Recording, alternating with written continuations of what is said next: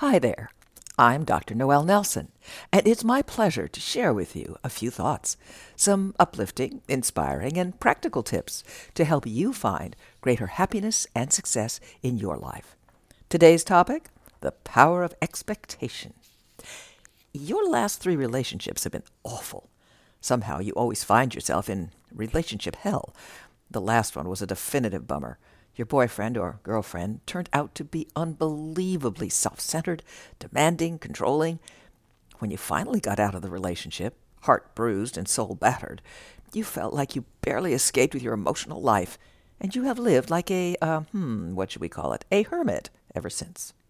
Friends are appalled. You can't stay in your cave forever, they cry. Oh, yes, I can, you say. It's just fine in here. Besides, there's no one out there for me. All the good ones are either of the wrong sexual persuasion or taken. And even if I found someone right for me, clearly I can't do relationship. I just proved that, beyond all doubt. But friends insist. Family won't leave you alone. So just to keep them all quiet, you give in. All right, I'll. You swallow hard. Date. I'll try, okay? And off you go into the wild blue yonder of online dating, and what do you find? Lo and behold, all the good ones are of the wrong sexual persuasion and or taken, which ends the whole question of relationship right there. Nah. No, what it ends is any possibility of a good relationship, given your present belief system. You see, what you believe is going to happen impacts what you expect is going to happen. And what you expect is going to happen influences what does happen in your reality. Scientists have proved this over and over. If scientist A expects outcome A from a given experiment, then guess what? A is likely to happen. If scientist B expects outcome B from the same experiment, then B is likely to happen. Same experiment, different expectations of outcome, and different outcomes. The reasons for this are too long to go into here, but for now, realize that what you expect largely determines what you get. If you expect not to find a suitable partner for your relationship, you won't find one.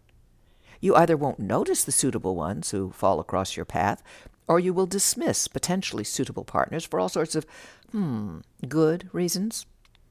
When you're not getting something you want in your reality, look to your expectations. Ask yourself, what do I really expect in this situation? Not what you tell everybody else you expect, not what you superficially tell yourself, but what you deep down really, truly expect. If what you really expect is that you won't find someone to love, then guess what? You won't find them.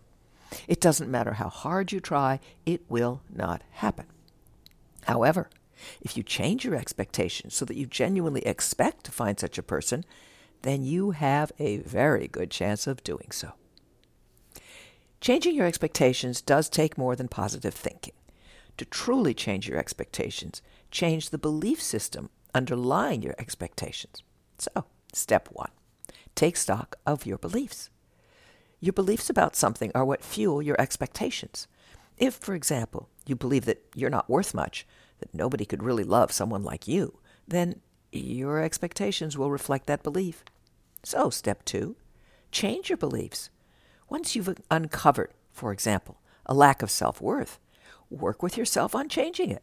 There are wonderful tools available cognitive restructuring, meditation, visualizations, and so on.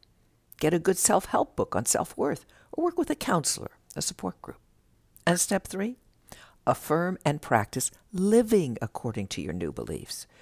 Use affirmations to reinforce and support the changes you're making. Practice living your new beliefs by, for example, asking yourself, now, how would a person with strong positive self worth behave in this situation? And as best you can, behave that way yourself.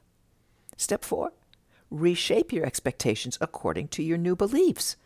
Okay, now that I really do feel I'm a worthy human being, I expect to be able to find someone who wants to interact with a worthy person and will treat me as such. And lastly, look for experiences to match your new expectations. We really do find what we're looking for. Your new expectations will unerringly guide you to new experiences that support those expectations. even as you still sometimes find yourself drawn to situations reflecting your old expectations, more and more you'll find yourself encountering a new and different reality. Allow it in and enjoy. Thanks for listening to Up and check out my new book, I Survived COVID 19 What Now? Finding Happiness and Success in a Post COVID World. If you'd like more uplifting, inspiring, practical tips and techniques, as well as my website, noelnelson.com. Or take a look at my Meet the Amazings Facebook page. Until next time, be well and take care.